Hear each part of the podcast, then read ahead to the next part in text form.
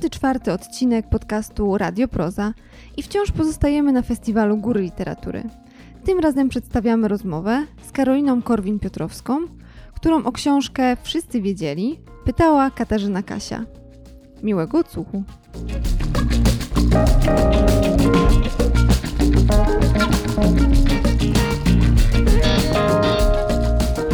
Dzień dobry, dzień dobry Państwu, dzień dobry Karolino. Dzień dobry. Dzień dobry. Mamy książkę, wszyscy wiedzieli. E, książkę, która, powiem to od razu, żeby to nad nami nie wisiało, jest jedną z najważniejszych książek, które się ostatnio w Polsce ukazały, bo ona jest właśnie o tym, o czym bardzo często rozmawiamy w bardzo wielu różnych e, miejscach. E, o tym, że ktoś jest przemocowy, o tym, że ktoś niszczy innych i o tym, że wszyscy o tym wiedzą. I to jest e, książka, która wychodzi poza to, że wszyscy wiedzieli, bo mówi prawdę, bo Karolina przepytała e, nie tylko osoby, które doświadczyły przemocy, ale także e, specjalistki i specjalistów, którzy o korzeniach i o strategiach tej przemocy opowiadają. Ja bym chciała Cię zapytać, Karolina, na początek o to, e, bo tutaj przed nami była bardzo piękna rozmowa o przepisywaniu mitów. E, I Paweł Guziński zadał pytanie o to, kim są współcześni bogowie. A Barbara Sadurska powiedziała, że trzeba tych bogów zdjąć z piedestału. I że to zdjęcie bogów z piedestału, powiedziała Barbara Sadurska, może doprowadzić do mm, zdekonstruowania całego systemu władzy. I ta książka to jest trochę to, to znaczy to jest książka, która zdejmuje bogów z piedestału, bardzo mocno ich zdejmuje czasami z tego piedestału i dekonstruuje system władzy. Czy to był twój cel, po to napisałaś? Mm. Wiesz co, jak przeczytałam post Anny Paligi sprzed roku, mm, które opisały historię między innymi, które znałam z opowieści aktorów, którzy grali w filmie Monument obecnej tutaj Jagody Szelc. Ja wiedziałam, że Anna nie kłamie. Pomyślałam sobie w pierwszym odruchu, że ona sobie właśnie zwaliła po, w Polsce karierę, że ona, nikt już jej nie zatrudni, że może być tak, że, e, że ten post ją będzie kosztował zbyt dużo. Ale potem zobaczyłam reakcję ludzi na to, głównie bardzo młodych, bo to szło oddolnie. To jest też bardzo ciekawe. Ja wtedy siedziałam praktycznie 48 godzin przy, te, przy komputerze, bo to było lawinowo. E, I wiedziałam, że zaczęli pisać studenci, e, czyli ta grupa, która do tej pory była taka bardzo, powiedziałabym, nie chciała upubliczniać swoich historii. Potem czekaliśmy na nazwiska i te nazwiska też się pojawiały. Jedno, drugie, trzecie, piąte. W różnym kontekście, w kontekście bycia ofiarą i w kontekście bycia moberem, co też było niesamowite. Że było parę osób, które powiedziało przepraszam za to, co wam robiłem na fuksówkach, za to, jak się do was zwracałem, e, za to, jak już teraz wiem po zrobieniu tej książki, jak infekowałem was przemocą. E, bo to jest wszystko łańcuch przemocowy, który przechodzi z jednego pokolenia na drugie pokolenie. Um, nie wiem, czy chciałam zdekonstruować. To się, to się wydarzyło w trakcie rozmów, kiedy okazało się, że jedna po drugiej z moich bohaterek i bohaterów oraz ekspertów, bo nie chciałam tutaj stawiać się w roli eksperta i po prostu postanowiłam zadać pytania ludziom o to, co jak się okazało nikt nie zadawał w ogóle w Polsce. E, okazało się, że my rozmawiamy o przewrocie, że my rozmawiamy o rewolucji. Ja tego nie wiedziałam, kiedy zaczynałam tę książkę. I pierwsza rozmowa, którą robiłam do tej książki, to była z Anną Mochnaczewską. Siedziałyśmy w jej gabinecie prawie dwie godziny. Część nagrywałam, część nie. pamiętam, wyszłam z tego gabinetu. Ona ma tam taki murek. Usiadłam i pomyślałam sobie, Matko Boska, o czym ta książka tak naprawdę będzie, bo ona mi opowiedziała o większości ludzi, ludzi, którzy byli moimi szefami, kolegami z pracy, koleżankami. Zdekonstruowała mi kompletnie moją opowieść i narrację o świecie, który znałam ale powiedziała mi, słuchaj, no ci ludzie są u władzy, ci ludzie rządzą. Jeżeli wy ich nie zwalicie, nikt tego nie zrobi. Jeżeli wy nie podejmiecie próby zmiany systemu, to nikt tego nie zrobi. To dalej będzie rosło, będzie narastało i to będzie tak, że no to, to, to było takie pokolenie, to były takie czasy, to była taka rewolucja, robiliśmy różne brzydkie rzeczy. Nie no, Zbyszek tak ma, wiesz, on tak ma, ale zapomnij, w ogóle machnij ręką. No tego nie można znosić. Więc jeżeli pytasz mnie, czy ja myślałam o tym, nie, nie myślałam. Mi ludzie to teraz mówią, że, że, że dla nich to jest ważne i że dla nich to jest rewolucyjne i, um, i że, że rzeczywiście wszyscy wiedzieli. To jest mój tytuł. Ja od razu pomyślałam sobie o tym tytule, bo zapytał mnie wydawca, jak, jak, jaki powinien być tytuł tej książki. Ja pomyślałam sobie, że we wszystkich rozmowach, które prowadzę, to jest ten refren. Wszyscy wiedzieli. Wszyscy wiedzieli, nikt nic nie robił. Więc mam nadzieję, że jakoś odpowiedziałam na to pytanie w miarę jasno. Powiedziałaś, bardzo Ci dziękuję, bo e, dziękuję Ci przede wszystkim za to, że dzięki tej książce głos dostały osoby, którym się jest trudno do głosu przebić, bo wysłuchałaś opowieści e, młodych e, aktorek i aktorów, którzy przemocy doświadczyli w, różnej, w różnych formach, bo to jest i o przemocy psychicznej, i o przemocy fizycznej. I kiedy słuchałaś tych historii, Mm, A wiem, że jakby to, co usłyszałaś, to mały ułamek jest w tej książce. E, Bo te opowieści cały czas do ciebie docierają, bo stałaś się w pewnym sensie rzeczniczką osób, które, e, które takie doświadczenie mają na koncie. Ale co cię w tych opowieściach najbardziej uderzyło i czy byłabyś w stanie znaleźć w nich jakieś wspólne mianowniki? To znaczy, czy był jakiś, było coś powracającego jak refren? Refrenem był strach. Dla mnie, dlatego ja się zajęłam studentami, mm, nie tylko dlatego, że Anka napisała ten post, ale pomyślałam sobie, że ja miałam wielkie szczęście, bo ja miałam bardzo fajne studia. I były to studia, które miały mi dać otworzyć oczy, głowę, e, nauczyć mnie wielu rzeczy. Było ciężko, ale ja wiedziałam po coś, że po coś to robię. Nie krzyczano na mnie, nikt mnie nie obłapywał. Cudownie, wspaniale. I generalnie w ogóle pomyślałam sobie, Boże, jaka ja jestem szczęśliwa. Ale mamy do czynienia z aktorami. To mi, moje dwie pierwsze rozmowy to były właśnie z psychiatrami.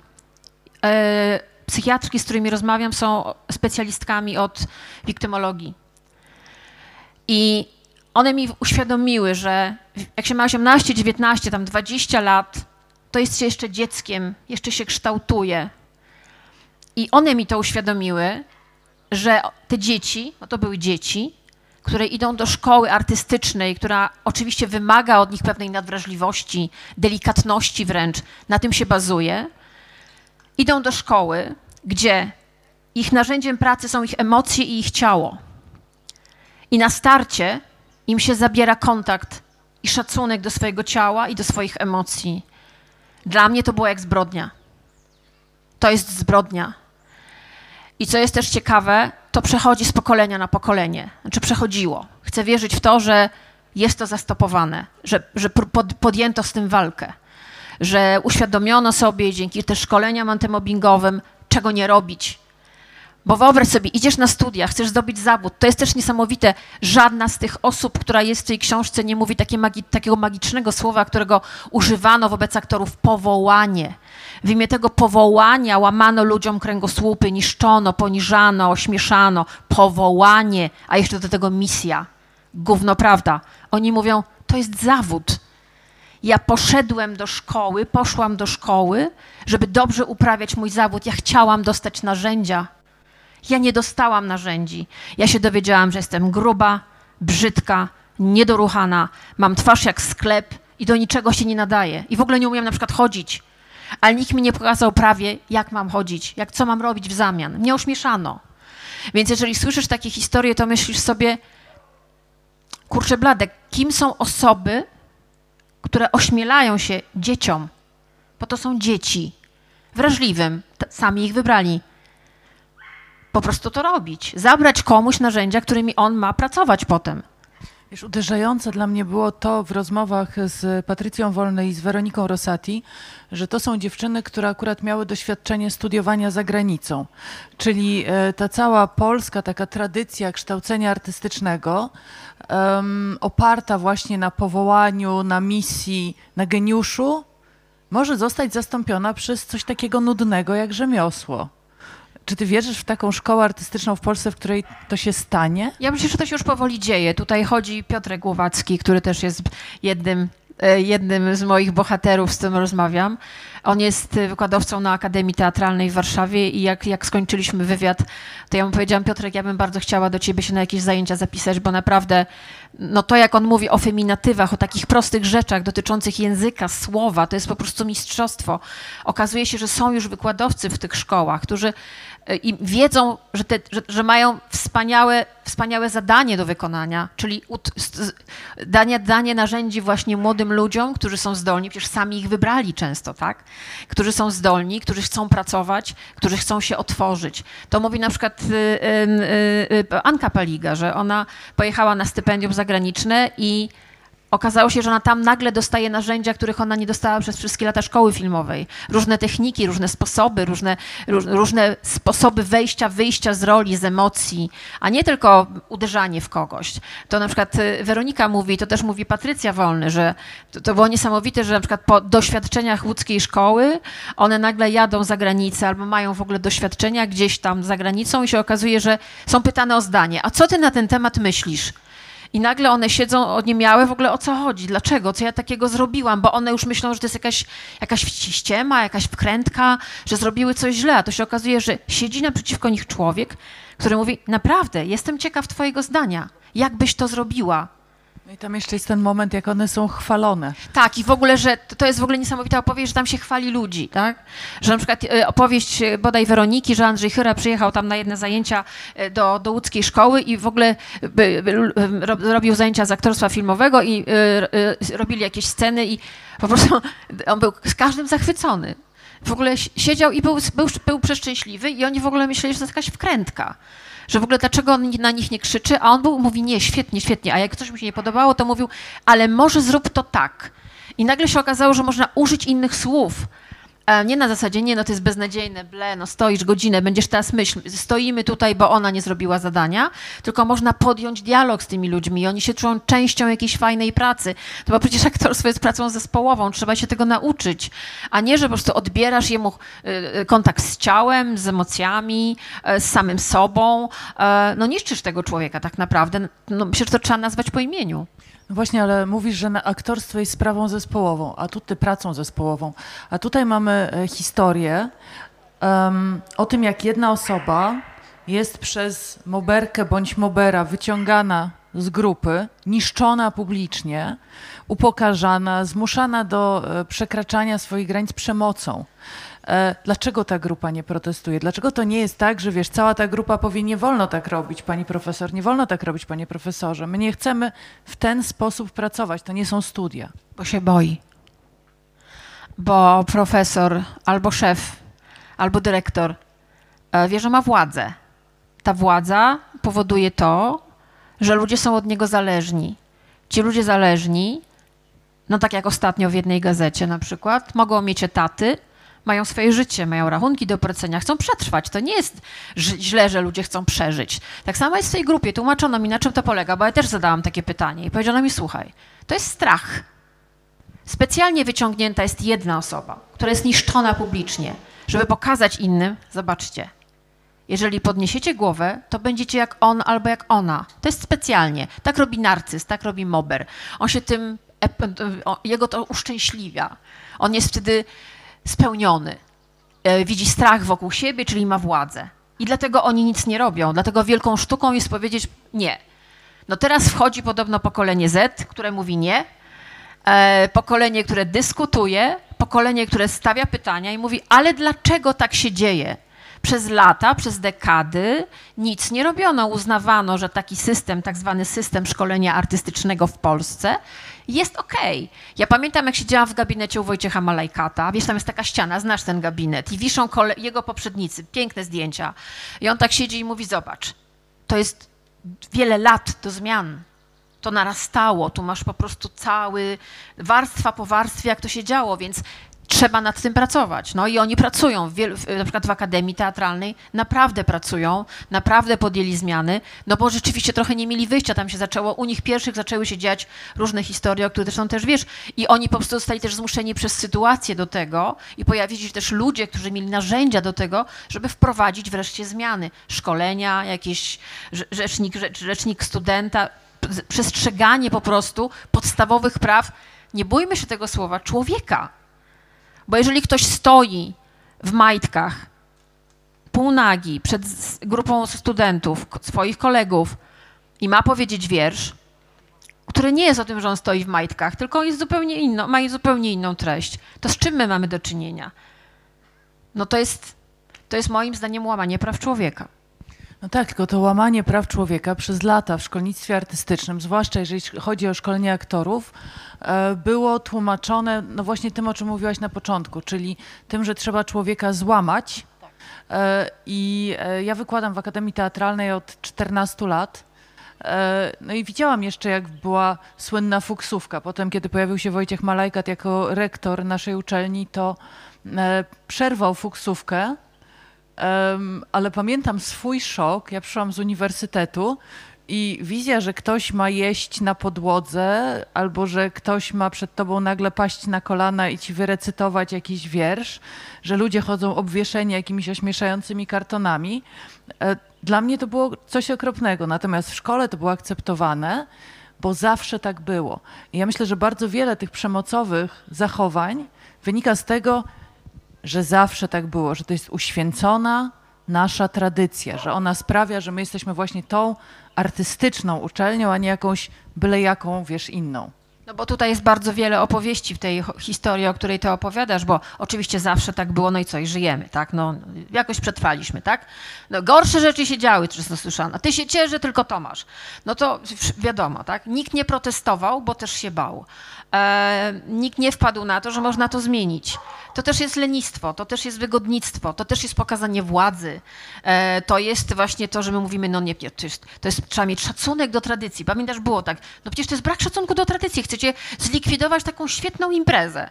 No to nie była świetna impreza. Ja pamiętam, jak miałam zajęcia e, fakultatywne na e, akademii, wtedy to była Państwowa Wyższa Szkoła Teatralna i pamiętam, ja tu z uniwersytetu też sobie przyszłam na kawkę, tam na dole był taki barek. Jest No i cały se- czas. Jest tak? Super. E, No, ja siedz- siedziałam tam z koleżanką i nagle patrzę, przychodzą, przychodzi dwóch młodych ludzi i na smyczy ciągną kogoś, kto ma normalnie obroże jak pies i ma jakąś kartkę z jakimś głupim napisem. I ja tej kawy nie dopiłam, bo miałam wrażenie, że oglądam coś, ja wtedy jeszcze nie znałam filmu Salo Pasoliniego, ale to mi się, jak dzisiaj o tym myślę, kojarzy dokładnie z tym filmem, z tym rodzajem przemocy stosowanym wo wobec kogoś, kto jest kompletnie bezbronny. To jest też niesamowite, bo w tej książce, jak ją robiłam, to uświadomiłam sobie, że wszyscy polscy aktorzy są tym zarażeni. Wszyscy przeszli przez ten potworny rytuał, wszyscy są zarażeni jak rakiem tą przemocą. Wszyscy to w sobie mają. To jest niesamowite. Nie wszyscy chcą o tym na przykład mówić, nie wszyscy to, to, to, w ogóle przyjmują do siebie, że oni przez to przeszli. I że to ich upokarzało. I potem oni upokarzali innych. Bo ten rytuał, gdybyście Państwo nie wiedzieli, to jest polega na, na tym, że przychodzi pierwszy rok, jest upokarzany przez poprz- rok starszy, i potem ten upokarzany rok pierwszy staje się rokiem drugim, i to on upokarza. To jest taki potworny, koszmarny łańcuszek przemocy, przez który przeszli wszyscy polscy aktorzy, którzy przeszli przez systemowe szkolnictwo polskie. Oni upokarzali i byli upokarzani. Jak sobie to uświadomimy, to to jest porażające. Jak rozmawiałam z niektórymi dziewczynami w moim wieku, aktorkami wybitnymi, one kompletnie nie łapią, do, co to jest. Tak naprawdę, może jedynie Maja Ostaszewska miała świadomość tego, mówi, wiesz, no rzeczywiście, no, to było słabe, no ale przeszliśmy to, tak? Oni w ogóle tak, są już tak jakby, nie wiem, ulepieni, że dla nich to jest jakaś normalność, ale na szczęście spora część z nich ma świadomość, że tak nie może być. Znaczy, że to, co oni przeszli, było karygodne. Nikt na to nie mógł pozwalać. A potem no, zachowanie wykładowców wobec nich, absolutnie przemocowe, nie mające nic wspólnego z, z nauką, tylko po prostu z niszczeniem ludzi, tak jak ci powiedziałam, z łamaniem praw człowieka podstawowych. Oni nie mieli świadomości. Wyrasta teraz pokolenie, które ma świadomość, które stawia granice, które wie, czego, jak zadać pytanie, które wie, jak podnieść głowę, które wie, że są instytucje, do których się może zgłosić. Jakby widać, że jest rewolucja. Jesteśmy w, moim zdaniem w momencie jakiejś totalnej rewolucji, która dotyczy właśnie tej przemocowości, która jest wszechobecna. Ludzie podnoszą głowę, wiesz, że po tej książce mam, to co się dzieje z, moim, z moimi wiadomościami, z mailem, po prostu to, co ja czytam, to, co mi ludzie piszą. Ja niedawno zrobiłam post o pismach kobiecych u siebie na Facebooku, e, bardzo długi, ale rozmawiałam z tymi dziewczynami i nagle po prostu ja mogę zrobić mapę polskich, po, polskich mediów, co się tam dzieje. To nie jest tylko ten tygodnik, o którym wszyscy mówią. Nie, nie, to jest w ogóle wierzchołek góry lodowej. To nie są tylko te pisma kobiece kolorowe, które mówią feminizm na okładkach, a tak naprawdę naczelna mówi do swoich dziennikarek, no nie no, pani Aniu, pani w tym stanie z takim wyglądem, to pani nie wyjdzie, na, nie będzie pani reprezentowała gazety, prawda? A dziewczyna jest na przykład świeżo po, po urlopie macierzyńskim.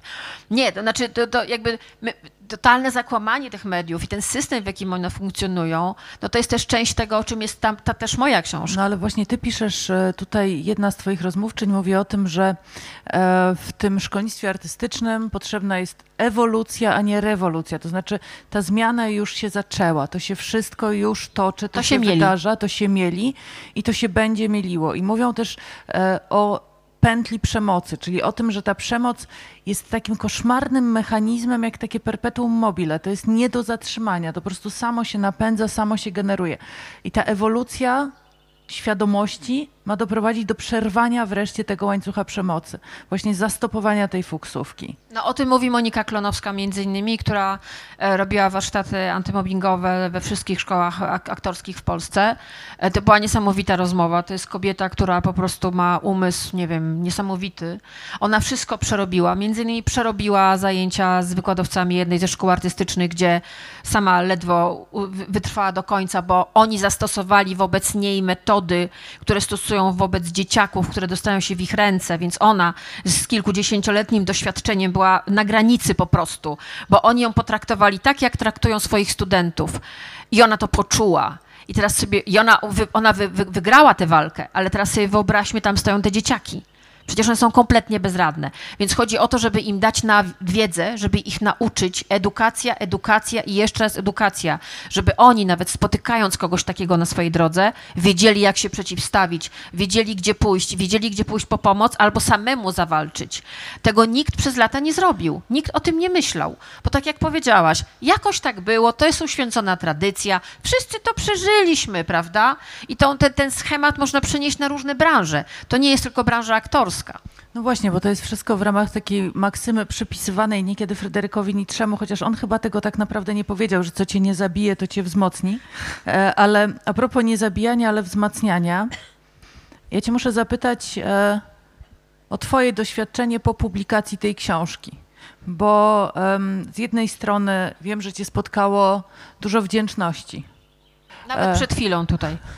I dużo osób y, jakby odczuwa taką wdzięczność, pisze o tym otwarcie, że, e, że to wspaniale, że napisałaś tę książkę. Ale to byłby super świetny kraj, gdyby to była jedyna reakcja. No wiesz co, ja znaczy nie do końca chyba byłam świadoma tego, co, do, czego to dotyka, bo jak ja robiłam tę książkę, to nie miałam tak naprawdę wiele materiałów źródłowych. Ja bym bardzo chętnie po polsku coś poczytała, to dużo nie ma, więc jakby miałam świadomość, to mi wydawca powiedział, mówi, słuchaj, ale ty wiesz, że jesteś pierwsza i że to może mieć bardzo różne konsekwencje, czy ty jesteś na to gotowa, bo oni wiedzą, że ja nie jestem zbyt silnym człowiekiem, e, wbrew pozorom. E, ale wiesz co, wytrzymałam, znaczy, znaczy do, dostałam rykoszetem potwornie, po prostu wiedziałam, bo wie- wiedziałam, że ja uderzam tą książką i tymi historiami e, w bardzo miękkie podbrzusze bardzo wielu osób. I niektóre osoby zareagowały prawie jak z Freuda, po prostu to, że akurat te osoby podniosły rękę przeciwko mnie, to było bardzo zabawne. E, bo ja po prostu w jakimś sensie wyciągnęłam z nich to, co najgorsze, to czego się najbardziej bali. Bo ta książka jest niewygodna dla bardzo wielu osób i mnie na przykład ktoś zapytał, słuchaj, wiesz, że niektóre osoby nie poddadzą ci ręki. Ja powiedziałam, chrzanie to, no, no cóż, no nie poddadzą, no to przeżyje, prawda? Ale jest coś takiego, że niektóre osoby czują się wręcz obrażone. Ale z drugiej strony dla mnie jest ważniejsze, że na przykład tutaj dziewczyna przed chwilą do mnie podeszła i powiedziała, że mi bardzo za tę książkę dziękuję. Dzisiaj rano dostałam e, wiadomość od e, dziewczyny, która dostała tę książkę na 18 urodziny od swojej mamy. Przeczytała i mama jej powiedziała, słuchaj, to jest przewodnik tego, jak masz funkcjonować i na co masz się nigdy nie zgadzać, żebyś wiedziała. E, Moja koleżanka, jedna, która wystąpiła w poście o pismach kobiecych, pomyśl, powiedziała mi, że gdyby ta książka, którą ja tutaj mamy w ręku, ukazała się 15-20 lat wcześniej, to ona by nie musiała lądować na terapii, tylko ona po prostu by wiedziała, jak załatwić tego dziada. Wiedziałaby, jak to odpowiedzieć. Nie ma, jakby kupiła tą książkę swojemu dziecku, mam, z nadzieją, że przeczyta. Ale jest coś takiego, że no, ja, ja miałam świadomość gdzieś, ale wiesz, to, to możemy sobie opowiadać. No, pewnego dnia zaczęłam po prostu dostawać kijem baseballowym po plecach, po głowie e, mm, i to nie było łatwe. Mm, e, Ja, ta, cena, jaką zapłaciłam za tą książkę jest bardzo wysoka. Nie będę o tym opowiadać, ale jest bardzo wysoka. E, Jak mi zaproponowano oczywiście kolejne dwie książki, to było niesamowite, jak ona się ukazała i zaczął się ten szum niesamowity. Tak naprawdę, bo ona wyszła bez specjalnej promocji, to inni zrobili jej promocję. To było niesamowite i dostałam z dwóch wydawnic po- propozycje, proszę pani, pani Kielno, tu o traumie, tu o traumie. Ja powiedziałam, że wiecie co, ja, ja nie, po prostu nie, nie, nie uniosę tego, bo ta książka, jej robienie, ja przez trzy dni wracałam jakby do życia po wywiadzie z Aśką Koroniewską. E, bo to, to też taka historia, którą ja gdzieś słyszałam. Każdy, kto ze mną rozmawia, mówił, słuchaj, ale ty wiesz, co zrobili Asi Koroniewskiej, ona ci powie to w tej książce. Ja mówię, tak, no jesteśmy umówione. I ta książka między innymi opowiada co, o tym, co zrobili Asi Koroniewskiej. Ja w dniu śmierci mojego ojca siedziałam w pracy i łamałam kolumny. I byłam tak zmobbingowana i byłam tak złamana, że przez lata myślałam, że super nawet, że to świetnie, że siedziałam w redakcji i w ogóle nie płakałam, tylko robiłam kolumny jakieś kretyńskie, najbardziej wpływowe Polki. A generalnie się w ogóle okazuje, że niepuszczanie ludzi do umierających rodziców albo na pogrzeby to jest jakaś tradycja pewnych miejsc. Ludzie do mnie pisali, że na przykład jedna dziewczyna nie mogła pojechać na pogrzeb swojego ojca, bo zsyłała kolumny. Mimo, że było zastępstwo, nie mogła pojechać na pogrzeb ojca. Zas- i- więc ja myślałam wtedy o sobie, o dziewczynie, która siedziała w redakcji, dostała telefon, że tata nie żyje i pamiętam, odłożyłam słuchawkę i powiedziałam do mojej koleżanki, która siedziała naprzeciwko, mówię, wiesz co, Zuza, tata mi umarł.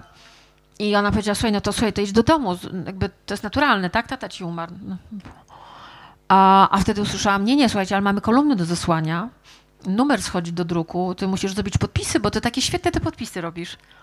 Nikt nie robi takich podpisów jak ty. Ja już teraz wiem, jaka to jest piętrowa manipulacja, ja już wiem, co wobec mnie zastosowano. Ja wyszłam do pracy, z pracy o 21. Nie płakałam tego dnia. Moja koleżanka Zuza zadbała o to, żeby mnie rozbawić. Pamiętam z radami, kanapki, opadami, głupie dowcipy, bo ja byłam po prostu w jakimś takim, nie wiem, no nie najlepiej się czułam, ale robiłam te, te koszmarne e, kolumny. Ja po wielu latach robiłam taką książkę ćwiartka raz. Siedziałam w Bibliotece Narodowej i ona między innymi tam patrzyłam po prostu, jak, jak się ta Polska zmieniała przez 25 lat po 89 roku i nagle mam rocznik Gali, bo wtedy pracowałam w Gali i ja zapomniałam o tym, że tam są te kolumny. I pamiętam, przeglądam te strony i nagle widzę te kolumny. Dokładnie te kolumny, którą robiłam tego dnia, kiedy mój tata umarł. I ja nie pamiętam, jak ja się wtedy zachowałam. Wiem, że pani podeszła do mnie i mówi, pani, tu trzeba być cicho. Bo ja wydałam z siebie jakiś taki jęk podobno. Bo zobaczyłam to pierwszy raz od lat. Nie patrzyłam na to. A musiałam iść na terapię, żeby zrozumieć, że to nie jest moja wina, że ja w dniu śmierci mojego taty siedziałam w pracy. A, bo miałam też potem taką, taki, taki zakręt w głowie. E, więc ja też wiem dokładnie, co to robi z człowiekiem i ja wiem, jak to rozwala. Więc miałam gdzieś jakąś świadomość, że ja też dotykam pewnego systemu. Ale nie wiedziałam, że aż tak. No właśnie, ale to jest tak, że jeżeli mówisz głośno o przemocy, to bardzo szybko pierwszy argument, który tu się pojawia, e, to jest argument, chcesz na siebie zwrócić uwagę, jesteś atencjuszką. Drugi argument, sama jesteś moberką. Tak, Niszczyłaś ludzi, krzywdziłaś, a teraz udajesz, że bronisz ofiar przemocy. No żart. Znaczy, to radzę sprawdzić definicję mobbingu z Wikipedii, zdaje się, nawet ma, można w Google'ach wpisać. Ja zawsze mówię, jak ktoś wyskakuje do mnie z czymś, słuchaj, jest takie coś, co się nazywa komputer. W tym komputerze wpisuję wyszukiwarkę www.google.pl i tam potem wpisujesz hasło mobbing i sprawdź to sobie. I kończymy dyskusję, kropka. W ogóle nie ciągnę tego, bo to oczywiście można to wyciągnąć i oczywiście będą to wyciągali i, i, i okej, proszę bardzo. Tylko ja zawsze wtedy też mówię, dobrze, to w takim razie usiądź i zrób taką książkę. Przeżyj to. Weź te historie tych ludzi, przeżyj to, co ja, że ja potem miałam, ja trzy doby po koronieskiej nie spałam. I to nie mówię dlatego, że chcę teraz robić z siebie ofiary czy coś takiego. Ja wiedziałam, w co ja wchodzę. Ale to była historia, która gdzieś dla mnie bardzo zarezonowała. Myśmy, myśmy rozbiły tę rozmowę na Skype'ie, bo ona była chora, miała grypę. E, My nie jesteśmy super przyjaciółkami, jakby, ale ona też miała taką niesamowitą potrzebę powiedzenia tego. To nie było tak, że ona mi, nie wiem, to była przyjacielska przysługa. Nie. Ja do niej napisałam na Instagramie, Aśka, ja wiem, że tobie zrobiono bardzo złą rzecz. Robię książkę o tym, czy ty jesteś w stanie, czy jesteś gotowa usiąść i mi o tym opowiedzieć. Masz pełną autoryzację, każdy przecinek, kropka, którą postawisz, każda emocja jest, będzie taka, jaką będziesz chciała. Ale myślę, że to jest moment, kiedy musimy opowiedzieć dokładnie, jak to było ze śmiercią twojej mamy i tym, że byłaś wtedy w szkole. I ona się zgodziła. I pamiętam, siedziałyśmy, no, no, to było na Skype'ie, to jest najbardziej odhumanizowane po prostu medium świata, no ale nie było innej możliwości. I ja pamiętam, jak ona ja to wyczułam, takie totalne skupienie. Ona była jak taka, jak dziewczyna, te, te sportsmenki, które chcą, bie, bie, biegną w, na, na olimpiadzie, wiesz, widzisz, jak one są totalnie skupione i muszą wyskoczyć do, do przodu. I, a, Aśka mi się skojarzyła z kimś takim, że ona po prostu teraz biegnie na 100 metrów na rekord świata. Zresztą każda z tych dziewczyn, to było niewiarygodne po prostu. Ola Domańska, jedna z najbardziej wstrząsających rozmów, jakie w życiu zrobiłam. Ona była w ciąży. Ja, ja, się, ja się bałam, że ona mi urodzi po prostu, ale z drugiej strony widziałam, że ona się cieszy. I było coś takiego, no i Zuza Lit to po prostu fruwała mi tam. Mówi, dobra, jedziemy, jedziemy, tak, tak, tak. Wreszcie to powiem, tak, powiem ci to, wreszcie to powiem. A to były takie rzeczy straszne. No, wy- wywiad z Zuzą to po prostu, ja znam historię tego, co ona opowiada i, i ja, ale ona była po prostu właśnie jak taka, taka, taka, taka y, supermenka po prostu. To jest okropne słowo, ale taka Wonder Woman, która stoi i po prostu, dobra, rozwalę was teraz jednym kopniakiem, robię to, wreszcie. No ale wiesz, co usłyszała większość tych osób z Anną Paligą na czele? Jesteś beztalenciem, Tak, chcesz wypłynąć na plecach kogoś, kogo oskarżasz o to, że cię niszczył. tak. To No jest i to, co bardzo często słyszą ofiary, czy osoby, które doświadczyły mobbingu. Nie chcę mówić Ja ofiary. usłyszałam, że chce za. Nie, mówi się osoba doświadczająca przemocy. Pamiętajcie, nie używajmy słowa ofiary. Osoba doświadczająca przemocy. I to jest zdanie, które jest piękne, bo one po prostu mówi o tym, co tak naprawdę miało tam miejsce. Ofiara nie jest fajnym słowem. Kat jest idealnym słowem, moim zdaniem. Ale osoba doświadczająca przemocy, tak. One to usłyszały. Ale wiesz co, żyjemy w czasach, zresztą, że na nie to jakoś specjalnie nie wpłynęło. Znaczy, one, większość z nich pracuje, ma propozycje, radzi sobie. E, I to nie dzięki temu, że I nie opowiedziały dzięki o tym, temu, że powiedziały. E, Co też jest niesamowite, to Anka Paliga o tym mówi, że jak wyjechała za granicę i się okazało, że historia z tym postem i ona musiała powiedzieć, wiecie, ja napisałam taki post, że cała Polska teraz o nim mówi. To w ogóle, jedno, jedyne pytanie, jakie usłyszała, to było, co spowodowało, że musiałaś napisać to? To było jakby, dlaczego, Ja- jakie były powody tego? Nikt jej nie oceniał, nikt jej nie oskarżał, tylko stanęli, byli ciekawi, jaka wynikła sytuacja, że ta dziewczyna musiała napisać ten post. I to było niesamowite, bo to świadczy o tym, że to jest jednak różnica mentalna. Że tam są miejsca, gdzie się nie oskarża tych osób, tylko się mówi, słuchaj, ale to jak się teraz czujesz? Coś, coś, co takiego się stało, że to zrobiłaś? Jak cię potraktowano? Nikt nie mówi, nie no, słuchana, spójrz no się do lustra, po prostu wiadomo, że ktoś z takim wyglądem, no to po prostu nie to musi napisać taki post, no w ogóle weź przestań, no nie miałaś pieniędzy, a w ogóle to nie masz chłopaka, pewnie jesteś niedoruchana. No po prostu to, co one słyszały, no to są te takie otworne, koszmarne, najgorsze słowa, które słyszy kobieta, która staje i mówi, że coś się dzieje złego. E, Uderza się w jej seksualność, w jej ciało, w jej wygląd, próbuje się na to wyżygać. Oczywiście one to przerobiły, ale one są twarde. Ja też to przerobiłam, ja też to usłyszałam. Usłyszałam najgorsze rzeczy, jakie można o sobie usłyszeć. Naprawdę, w ciągu ostatnich miesięcy usłyszałam po prostu wszystko, nawet to, że jestem morderczynią. Więc naprawdę jakby to powiedzieć, e, ale z drugiej strony dla mnie ważniejsze jest to, że na przykład tutaj podeszła do mnie dziewczyna i mi podziękowała za tą książkę, że ja codziennie mam po prostu masę podziękowań i że ludzie mówią, kurczę, trzeba było to zrobić w tym momencie i teraz czekamy na kolejne rzeczy. A czy chce Pani napisać książkę o mobbingu na przykład w bankowości? Albo może chciałaby Pani napisać książkę o mobbingu na Wydziale Prawa Uniwersytetu Warszawskiego? Tak, proszę Państwa. Albo może chciałaby Pani napisać książkę o mobbingu na ujocie? Znaczy, generalnie ludzie piszą. Jakby myślę, że w ogóle jest taki moment, że ludzie zdają sobie sprawę, że to, co im przez lata robiono, było złe. I że oni nie są beznadziejnymi pracownikami, tylko może mają złego szefa. Mobera, narcyza, sadystę. Po prostu. Ale wiesz, to jest tak, że e, z tej książki się można dowiedzieć również o tym, że i to jest bardzo ważne i teoretycznie bardzo oczywiste, ale rzadko się o tym mówi, że przemoc jest zawsze nieuzasadniona. Że jeżeli ktoś wobec nas stosuje przemoc, to robi to, bo stosuje przemoc, a nie po to, żebyśmy byli od tego lepszymi aktorami czy aktorkami, albo żebyśmy lepiej pracowali, albo żebyśmy pisali piękniej.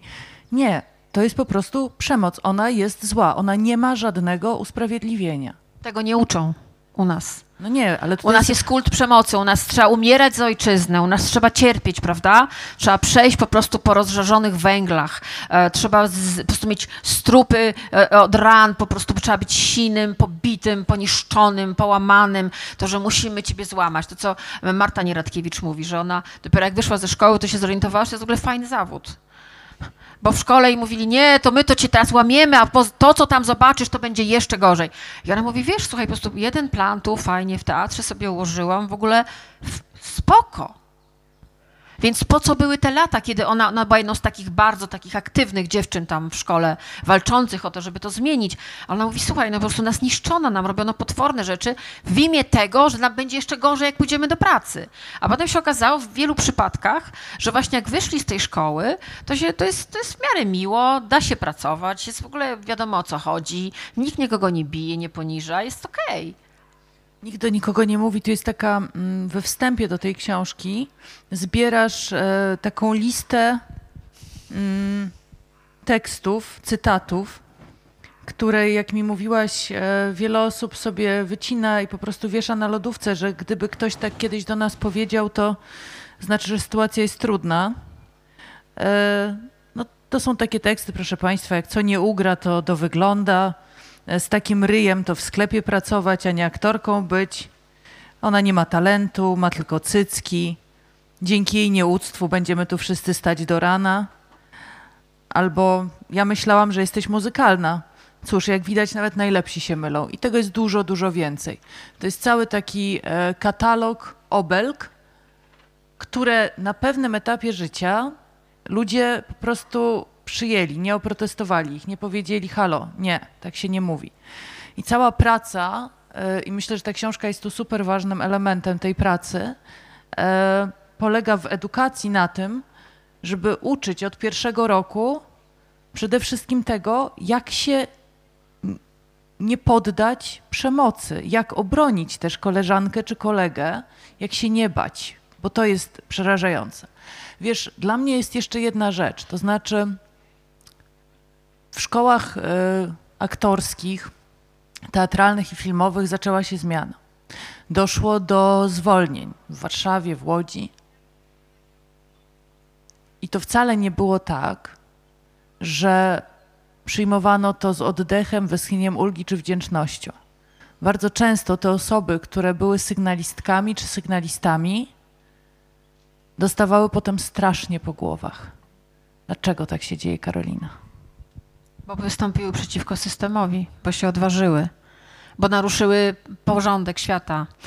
E, mi tłumaczyła e, Natasza Kosakowska-Berezecka, która jest e, na, w, Uniwersytecie Gdańskim, jak to było z mitu, że ona mówi, słuchaj, wiesz, to trzeba jest, jaki masz mur i on ma ustalony porządek, to nagle ktoś podchodzi i wyjmuje jedną cegłę. I to się zawali, prędzej czy później się zawali. Ten, to, to- chodzi o to, że wy- wyjmujesz te cegły, zmieniasz ustalony porządek. Taka dziewczyna, chłopak, ktoś, kto wychodzi i mówi: Mam problem, to dzieją się złe rzeczy, występuje przeciwko autorytetowi, To znaczy, niektórzy tłumaczą, nie ma szacunku do autorytetu, ponieważ my jesteśmy tak wychowywani, że autorytet może zrobić z tobą wszystko. Może ci wsadzić rękę pod spódnicę, może cię posadzić na kolana, może cię obmacać, może cię zwyzywać. To jest autorytet. Nie możemy. Ja też długo myślałam, że tak trzeba. Naprawdę. Ja też jestem wychowana w tej tradycji. Nie będę udawała, że ja całe życie myślałam tak, jak teraz myślę. We mnie też pewne rzeczy kliknęły, przeskoczyły. Ja po prostu sp- sp- spojrzałam na pewne sytuacje z perspektywy. Jestem dorosła i pomyślałam sobie, Matko Boska, w czym my w ogóle uczestniczymy? Mamy autorytet i ten autorytet może z tobą zrobić literalnie wszystko, bo jest autorytetem. Tylko pytanie, dlaczego on też jest tym autorytetem? Jaka droga do tego prowadziła? Czy on na pewno zasługuje na to, żeby być tak nazywanym? To jest początek twojej, naszej rozmowy, że może jest teraz taki moment, dla mnie jest to rewolucja, moim zdaniem żyjemy w czasach absolutnie rewolucyjnych, żeby te pomniki, tak jak było w Black Lives Matter, niektóre obalić. Historia czasami tak się toczy, że trzeba obalić pomniki. I trzeba bardzo jasno powiedzieć o kimś, kto jest uznanym autorytetem, że robił rzeczy haniebne, że robił rzeczy złe, że po prostu niszczył ludzi. I trzeba to moim zdaniem jasno powiedzieć. Nie wiem, czy to jest jakaś wielka odwaga. Dla mnie to jest oczywistość. I trzeba edukować dzieci od małego, żeby wiedziały, że nie zawsze wszyscy, którzy uważają się za bardzo mądrych, są tacy mądrzy i mogą z nimi robić wszystko. Mogą nad nimi górować. Trzeba powiedzieć zawsze ludziom, że masz prawo zadać pytanie. Takie proste pytanie. Po co? Paradoksalnie, e, jeden z największych reżyserów, ale też przemocowiec, Roman Polański, mówił, że podstawowa rzecz, o której musi wiedzieć reżyser na planie, to jest po co ma postawić kamerę. Po co? Po co my to robimy?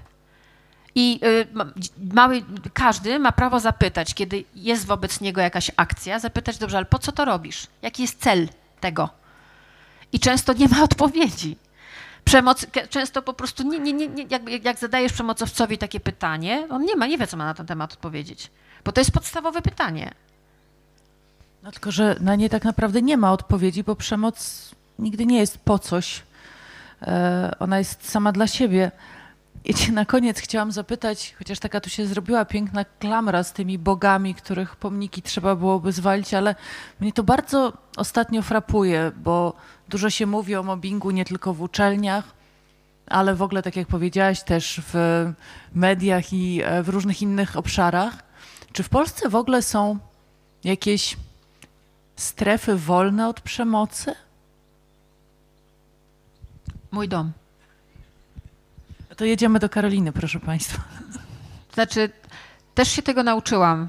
E, nauczyłam się tego po prostu. Przeczytałam parę książek, porozmawiałam z mądrymi ludźmi. Nauczyłam się. Można to zrobić. Wyedukowałam sama siebie. A, ale jeżeli pytasz poważnie, nie ma. Nie ma. My, moim zdaniem my jesteśmy wychowani w kulcie przemocy, w kulcie cierpienia, w kulcie bólu, umierania za ojczyznę i palenia zniczy.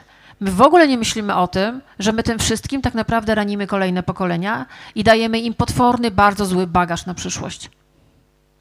Czyli przemoc mog- mogłaby być uznana za źródło naszej cierpiętniczej kultury. Ty tutaj e, przytaczasz taki list, który ja bardzo wiele razy czytałam w życiu. E, List, który teraz został przewieszony, ale wisiał na wejściu do Akademii Teatralnej w Warszawie. E, To jest list Zbigniewa Herberta, list e, napisany e, w 1985 roku do studentów ówczesnego PWST, dzisiejszego AT. I on jest właśnie taki.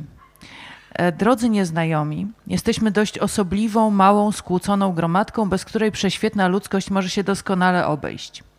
Jesteśmy beznadziejną mniejszością i co gorsze uzurpujemy sobie prawo do wzniecania niepokoju. Chcemy zmusić naszych bliźnich do refleksji nad ludzkim losem, do trudnej miłości, jaką winni jesteśmy sprawom wielkim, także pogardy dla tych wszystkich, którzy z uporem godnym lepszej sprawy starają się człowieka pomniejszyć i odebrać mu godność. Czeka was życie wspaniałe, okrutne i bezlitosne. Bądźcie w każdej chwili, w każdym wypowiedzianym ze sceny słowie po stronie wartości, za pięknym rzemiosłem, przeciw tandecie, za nieustającym wysiłkiem woli i umysłu, przeciw łatwej manierze, za prawdą, przeciw obłudzie, kłamstwu i przemocy. Nie bądźcie na litość boską nowocześni, bądźcie rzetelni. Hodujcie w sobie odwagę i skromność. Niech wam towarzyszy wiara w nieosiągalną doskonałość i nie opuszcza niepokój i wieczna udręka, które mówią, że to, co osiągnęliśmy dzisiaj, to stanowczo za mało. I na koniec Herbert pisze: Życzę wam trudnego życia, bo tylko takie godne jest artysty. Dla was dobre myśli, pozdrowienia i słowa nadziei. Czy wierzysz w Polskę, w której artysta będzie mógł mieć łatwe życie? Nie. Czy mają Państwo jakieś pytania? Nie bójcie Tutaj, się. nie, nie, nie lękajcie się. Nie lękajcie się.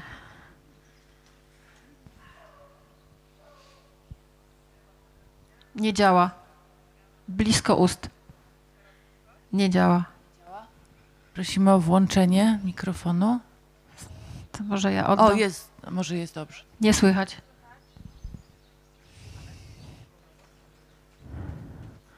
Z emocji się po prostu przegrzało, ale zaraz to załatwimy. Z, zaraz, spokojnie. Ja mogę w czego oddać pani mój mikrofon. Tak, możemy oddać jeden z naszych.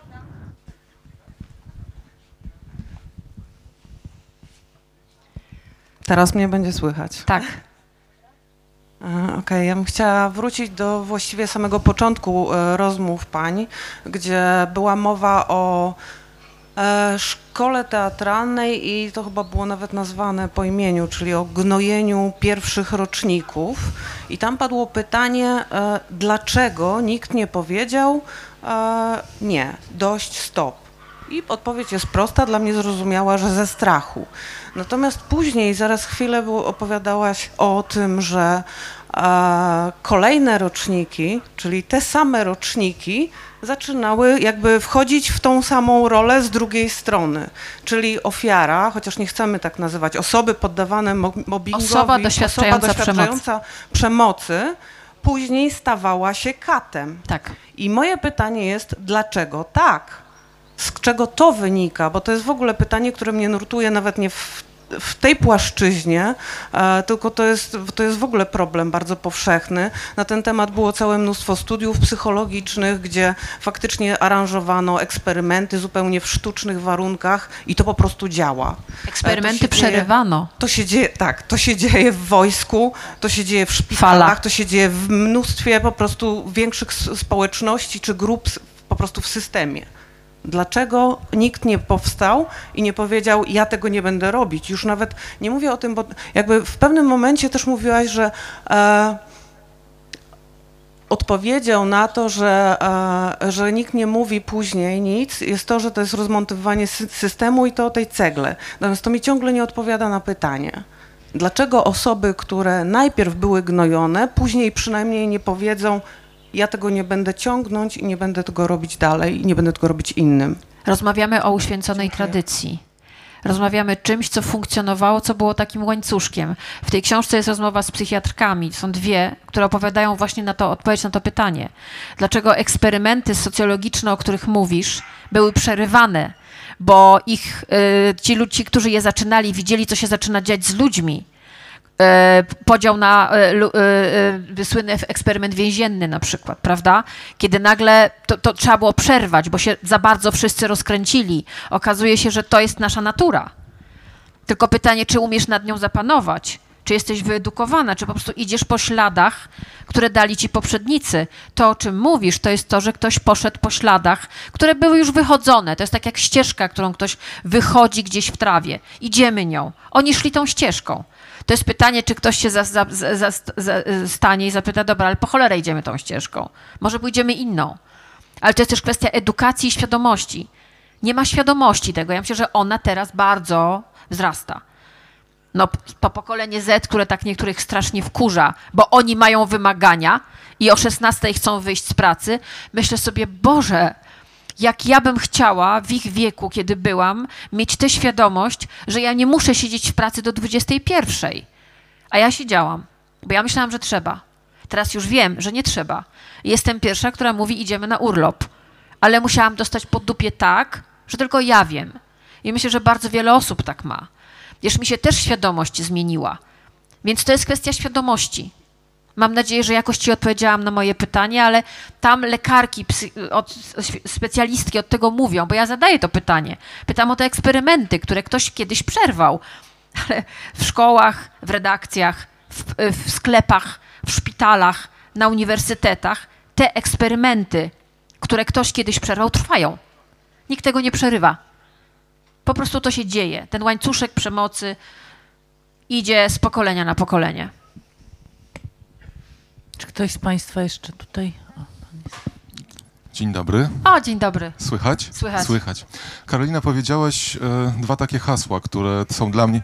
Nie słychać, dobrze. O, słychać. Karolina, powiedziałaś dwa takie hasła, które uważam za bardzo istotne. E, Karolina wie, Państwo nie wiecie, e, jestem prawnikiem, zajmuję się między innymi przeciwdziałaniem mobbingowi, prowadząc szkolenia, występując w procesach też w tej sprawie. I chciałem zwrócić uwagę na jedną rzecz, bo edukacja, edukacja, edukacja to jest to pierwsze hasło. E, I tu jest jeszcze pewna luka, która blokuje bardzo wiele osób przed tym, żeby one dochodziły swoich praw. Trochę media są winne tej luce, ponieważ ogromnym cudzysłowie promowane jest hasło mobbing. Żeby dochodzić roszczeń z tytułu mobbingu, to trzeba spełnić mnóstwo warunków. A jednocześnie dzięki kampaniom prasowym mobbing stał się takim słowem kluczem. I w sensie pozytywnym, i w sensie negatywnym. Ale pracownik idzie i mówi mobbing nie każda przemoc, nie każde chamstwo, e, nie każda zniewaga, nie każde molestowanie i tak dalej, nie każda dyskryminacja jest mobbingiem. To się powinno zaczynać dużo wcześniej. Ten brak przyzwolenia, reakcja, sprzeciw na każdy, każdą przemoc słowną, bo od tego się zaczyna.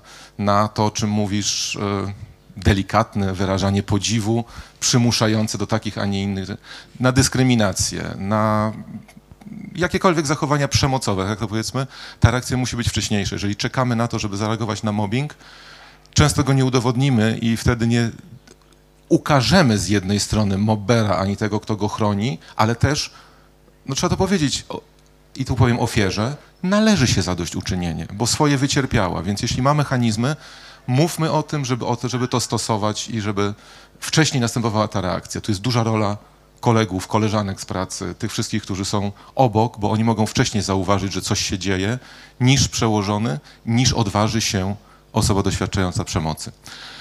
I druga rzecz, która wstrząsnęła nam wczoraj, z, z przyczyn oczywistych nie mogę mówić o szczegółach, ale y, powiem o tym przypadku.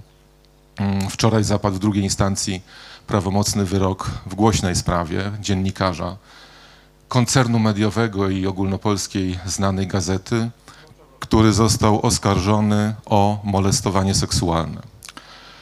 E, W pierwszej instancji został oczyszczony z zarzutów, w drugiej instancji wczoraj został kompletnie oczyszczony z zarzutów. E, Postępowanie wykazało, że była to intryga koleżanek, które nie zgadzając się na wymagający styl szefa, uknęły intrygę, oskarżając po dwóch latach od rzekomego wydarzenia o rzekome zachowania. Kto był ofiarą? Ofiarą był redaktor, który był przez wiele miesięcy, w tym wypadku nazwijmy to nawet mobowany, czymś, co przez pracodawcę było określane jako komisja antymobbingowa, a przez, redak- przez koleżanki i kolegów jako sąd kapturowy nad tym człowiekiem. E, on był ofiarą, bo on zmarł. Lekarze powiedzieli, że proces nowotworowy, który ujawnił się w czasie tego postępowania, Wiadomo, jak człowiek reaguje somatycznie na taki stres, na coś takiego. Być może żyłby dzisiaj, gdyby nie to, co się stało. I nie mówiłbym o tym, gdyby nie to, że dzisiaj, ujawni, że dzisiaj pokazało się w prasie takie oświadczenie. Spółka podtrzymuje swoją ocenę sytuacji, dokonaną na podstawie wewnętrznego postępowania i jest przekonana o słuszności działań podjętych, i tu jest szczyt hipokryzji, w celu zapewnienia bezpiecznego środowiska pracy swoim pracownikom oraz dbałości o wartości, którymi jej zespół kieruje się na co dzień.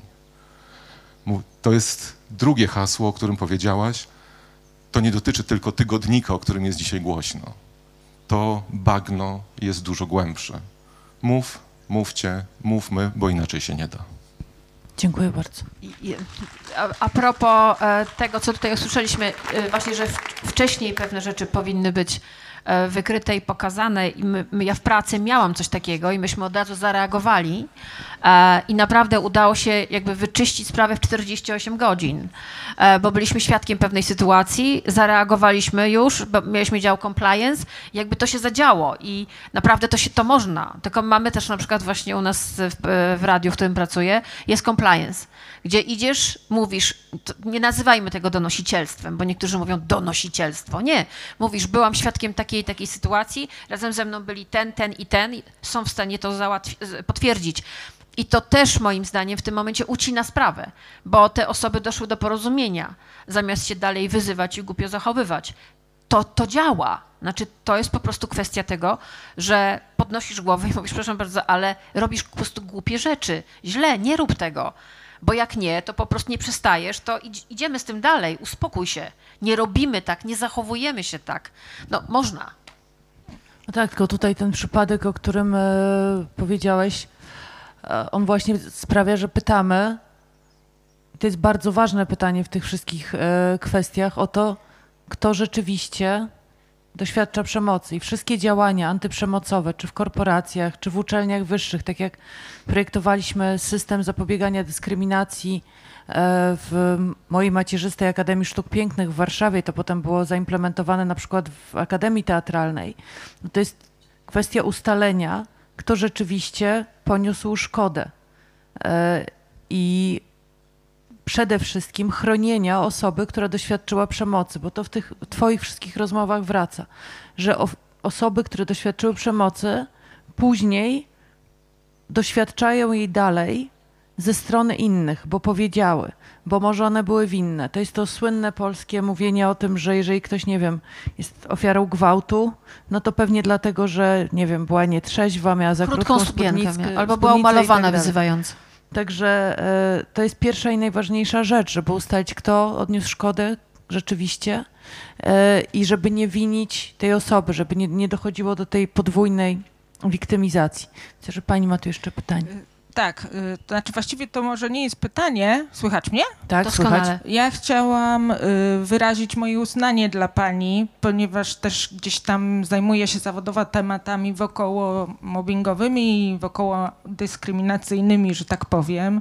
I czuję wagę tego, co pani zrobiła. Także nie mam pytania, ale chciałabym na głos wyrazić mój szacunek i uznanie, albowiem przykłada pani właśnie, albo właśnie wyjmuje cegiełkę z tego bardzo, bardzo grubego muru i ja chciałam powiedzieć tak, proszę się nie zastanawiać, czy oni będą chcieli podać pani rękę. Proszę się zastanowić, czy to pani ma ochotę im tę rękę podać. Nie mam. Także bardzo dziękuję i pozdrawiam serdecznie. Znaczy, razem ze mną to wszystkie osoby w tej książce, te cegły, mam nadzieję, tak mocno wyjmują, naruszają ten porządek, ustalony porządek. Mamy Czy- jeszcze kogoś. Ja tu jeszcze mam pytanie. Tu jest pani, przepraszam. Sporo osób. Damy radę. Bardzo dobrze. Dziękuję bardzo. Ja mam takie pytanie. Co my możemy zrobić, żeby u nas było bardziej tak jak na Zachodzie? Ponieważ ja od wielu lat mieszkam w Wielkiej Brytanii i taki przykład, który ja mam, u nas e, prowincjonalny uniwersytet dwa razy 95% studentów nie zdało przedmiotu. Było BBC, zlikwidowano przedmiot, zwolniono nauczycieli ponieważ to znaczy, że nie potrafią nauczyć przedmiotu. Co my możemy robić? Czy to jest kwestia rozwiązań systemowych, men- zmiany mentalności, wszystkiego naraz? Wszystkiego naraz, myślę, bo to i system, i mentalność. te- My mamy tę taką mentalność folwarczną. E, To rok, któremu tutaj Adam Leszczyński o tym opowiadał. Ludowa historia Polski, radzę przeczytać i hamstwo. To jest coś, co w nas po prostu siedzi. My to mamy. My musimy się oduczyć tego, że tego bata pana mamy się bać. E, I że jak już raz coś jest ustalone, to już tak ma być, bo zawsze tak było. E, Jak, jak nauczyciel nie potrafi nauczyć, to może właśnie trzeba zmienić system. Może trzeba go zwolnić, może się nie nadaje.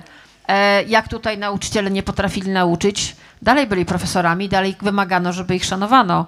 To jest kwestia mentalności, to jest kwestia myślenia tego, że jak, że, jak widzisz, że coś nie, nie daje rady, to możesz to zmienić, a nie, nie, to z szacunkiem po prostu dotykamy to i nie mówimy, no, ile mamy takich sytuacji, tak? Wiemy, że gnije, wiemy, że śmierdzi, wiemy, że syf, a chodzimy wokół tego i mówimy, nie, ale to jest taki fajny syf, to jest nasz syf, to jest nasze bagno. Tak, z szacunkiem, po prostu, wspaniale, bądźmy, a każdy, kto to narusza, nie no, ba, wiesz co, bezczelny. Nie, naprawdę, wyjdźmy z tego naszego bagna i z tego syfu i z tej metalności folwarcznej, z tego kija nad głową, że właśnie my się tak boimy i tak mówimy, nie, nie, nie, ja tego nie zrobię, ja się schowam, ja wyjdę, ja wyjadę, do widzenia. Okej, mamy prawo się bać. Ja też się nauczyłam w tej książce, żeby nie oceniać tych, którzy nie robią nic. Posłuchałam od specjalistów, którzy powiedzieli, to nie jest źle, że ktoś chce przetrwać. Nie można tej osoby wy- wytykać palcami. Ona ma prawo się schować, ma prawo się bać. To jest ludzkie. Ale ludzkim jest też powiedzieć po prostu do jasnej cholery nie, stop, nie, enough, dosyć. Napisać post, wysłać tweeta, bo to w tej chwili porusza świat. Pokolenie Z, które to zmienia, ono to wie. Mata nagrał filmik, prawda? Wszyscy oglądają. I się zastanawiamy, czy zagłosujemy na niego na prezydenta. Anusza Widelec. Ania Paliga napisała post. E, I Alicja Milano napisała tweeta. Me too. Ja też potem napisałam me too w internecie i widziałam, że moje koleżanki piszą. To zmienia świat. Mamy w ręku pewie, pewne bardzo ważne narzędzie, którego dziadocen bardzo się boi. Czy Bo nie obsługuje internetu. tu jest jeszcze pytanie. E, Dziękuję. E, Ja chciałbym się bardziej podzielić własnymi spostrzeżeniami, słuchając tego, o czym tutaj pani opowiada.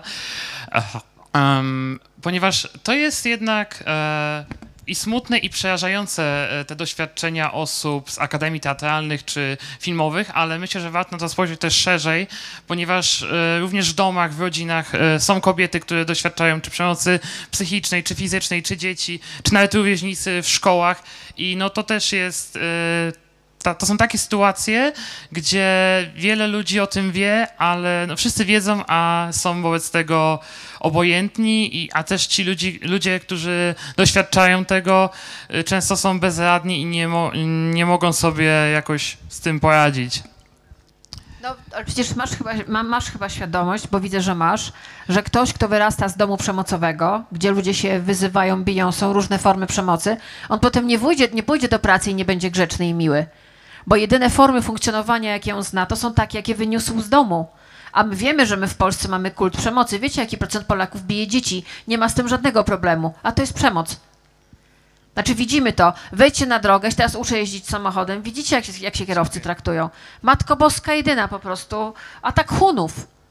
Znaczy to widać po prostu. W nas jest też coś, jakaś zła emocja w nas buzuje. Ja bym cały ten naród wysłała do terapeuty. Ja chodzę od trzech lat, bardzo sobie, bardzo sobie to chwalę. Nie, bo, bo wiecie, bo to jest trochę tak, że u, u terapeuty takie jest magiczne pytanie. Siada naprzeciwko tobie, naprzeciwko siebie i mówi, dobra, jak się czujesz? I wiecie co? Jak ja usłyszałam to pytanie pierwszy raz w, w kontekście właśnie gabinetu terapeuty, to ja, ja, która zawsze mniej więcej wiem, co powiedzieć, nie wiedziałam, co mam powiedzieć. Nam nikt tego pytania nie zadaje. My sobie nie zadajemy tego pytania. My mamy po prostu tutaj katechizm, mamy różne zasady, wbija się nam, nasza babcia taka była, nasza prababcia taka była, nasz dziadek taki był i my tacy będziemy, bo to jest tradycja. Ja mam ochotę tę tradycję zerwać. Ja, która się wychowałam w domu, w którym ta tradycja była nie tyle święta, ile poważana. Ale po prostu widzę, co się dzieje i widzę, że to jest rak. Widzę, że to jest ten syf, który trzeba sprzątnąć. Może to jest ta cegła, którą trzeba po prostu wykopać z tego muru, żeby to ruszyło. Bo to tak jak powiedziałeś, to wychodzi z domu. Jak ktoś w domu był bity, to on to bicie przeniesie dalej. Jak był wyzywany, to to wyzywanie przeniesie dalej, bo to jest jedyny schemat, jaki on zna. To się zaczyna w domach. Czy są jeszcze pytania? O, widzę, że są. Tu jeszcze pani była pierwsza, proszę. Myślę, że nie tylko w domach, bo nawet e, ci, którzy nie pochodzą z rodzin przemocowych, no bo przecież nie wszyscy i może nawet nie większość, nie wiem, chodzą do szkoły. Mówię to jako przewlekły pedagog. Szkoła jest instytucją hierarchiczną i dość przemocową, a przecież my w szkole spędzamy kilkanaście lat życia i bardzo wiele godzin.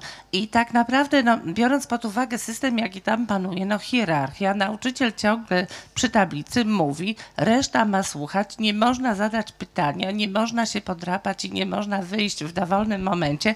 No w zasadzie no to jest przemoc. No przecież uczeń musi mówić, tak sobie kiedyś uświadomiłam, że on musi mnie poinformować, że on musi iść do toalety i musi to zrobić na forum. No to jest też jak, jak, jakiegoś coś takiego okropnego. Proszę panią, w tej książce jest wywiad z Aliną Czyżeską, z aktywistką, która Mhm. właśnie mówi o szkołach i która mówi o tym, jak w szkołach jesteśmy tresowani do przemocy, właśnie o tym dokładnie, co pani mówi, jak to wygląda. Dlaczego na przykład rodzice nie walczą o swoje dzieci, bo jeżeli zaczynają walczyć o swoje dzieci, to te dzieci są sekowane w tej szkole, są wytykane palcami. To jest to, co mówimy, że, ta, że na przykład dziewczynka, o którą rodzice walczą, to potem jest wyśmiewana na forum klasy. Więc oni nie będą narażali swojego dziecka na przemoc, na ośmieszenie, a nie każdy może przenieść dziecko do kolejnej szkoły. Ja mam znajomych, których córka była chyba w ośmiu podstawówkach. To No. wszystko prawda, co pani mówi, tylko ja myślę, że często rodzice biorą się nie za to, za co powinni, no bo właśnie świadomość, rodzice też przeszli przez szkołę i im się wydaje, że no w zasadzie, no to może tak powinno być, może to normalne. I tutaj gdzieś już jest zakodowany ten mechanizm e, przemocy, no bo potem uznaje się za normalne to, co normalne nie jest i mówi się, no bo on już taki jest, czy ona, Absolutnie prawda? Alina Czyżewska z tej książki, która jest aktywistką, która walczy między innymi o szkoły i po prostu jest mistrzynią świata, jeździ na sprawy sądowe, wie wszystko. Ona jedyna powiedziała na przykład coś o krakowskiej szkole bardzo brutalnego, wszyscy się bali, ale ona powiedziała, Alina Czyżewska, zapraszam, jest tam wywiad z nią. Ostatnie pytanie, proszę już państwa. musimy kończyć. Tak. Mirka Stasiewicz. Y, Ja też mam swoje prze, przemyślenia y, i są one takie. Jest w kulturze chrześcijańskiej takie zjawisko jest jak omerta. Y, Ja sobie myślę, że, że to jest podstawa. Tak jak tu siedzimy, jest nas dużo, nam się wydaje, rozmawiamy, wzmacniamy się, wszyscy mamy to samo zdanie, ale gro społeczeństwa jest wychowane i żyje w kulturze chrześcijańskiej, gdzie na przykład zjawisko omerty funkcjonowało, funkcjonuje i funkcjonować, przepraszam, będzie, jestem pesymistką. Proszę Co- panią, co pani ja o jestem tym sądzi? optymistką. Ja widzę, jesteśmy najbardziej, najszybciej laicyzującym się krajem na świecie. Dzieci przestają chodzić na religię, zamykane są seminaria duchowne. Ja widzę naprawdę piękną przyszłość, bo może my po prostu się wyzwolimy z pewnego kagańca. Bardzo bym chciała i chciałabym, żeby na to miejsce powstało coś fajnego, coś, co będzie szanowało człowieka, a nie będzie mu mówiło, że ma dostawać baty w plecy i to jest super. Bo to nie jest super, bo to cię niszczy ten kult martyrologii permanentny, w którym jesteśmy unurzani po kokardę, no naprawdę trzeba z tym skończyć, bo, bo my się wykończymy nawzajem, na zwyczajnie świecie, więc patrzę z nadzieją na to, pracuję w radiu, gdzie wszystkie takie newsy my zbieramy, bo wszyscy są tam już w ogóle, praktycznie wszyscy po apostazji e, i po prostu zbieramy. Tutaj ileś procent, tutaj coś zamknęli seminarium i mówimy to z pewną satysfakcją, mając świadomość, że okej, oni sobie na to zapracowali, Część z nas wyszła z katolickich, chrześcijańskich domów, jesteśmy wyochrzczeni oczywiście, komunia była, bierzmowanie było, wszystko było, ale my wyszliśmy, mamy tę świadomość, że myślimy, mówimy sobie nie. To nie jest ta historia, w której jeszcze uczestniczyć. Nie chcę pisać tej historii. Jest takie piękne zdanie, że każdy człowiek ma swoją opowieść. To jest przepiękne zdanie. I myślę, że my, ja bym bardzo chciała, żebyśmy z tej opowieści nie tyle wy, wy, wygumkowali chrześcijaństwo i martyrologię, ile byśmy odsunęli tak bardzo, bardzo, bardzo, bardzo na boczek. I żeby tutaj była generalnie samoświadomość i dbanie o siebie. Takie proste pytanie: jak się czujesz? A nie ile batów dzisiaj dostałeś, jak bardzo jesteś prężny, jak bardzo cierpisz, bo to nie jest fajne. Bardzo Państwu dziękujemy. Ja dziękuję bardzo. Książka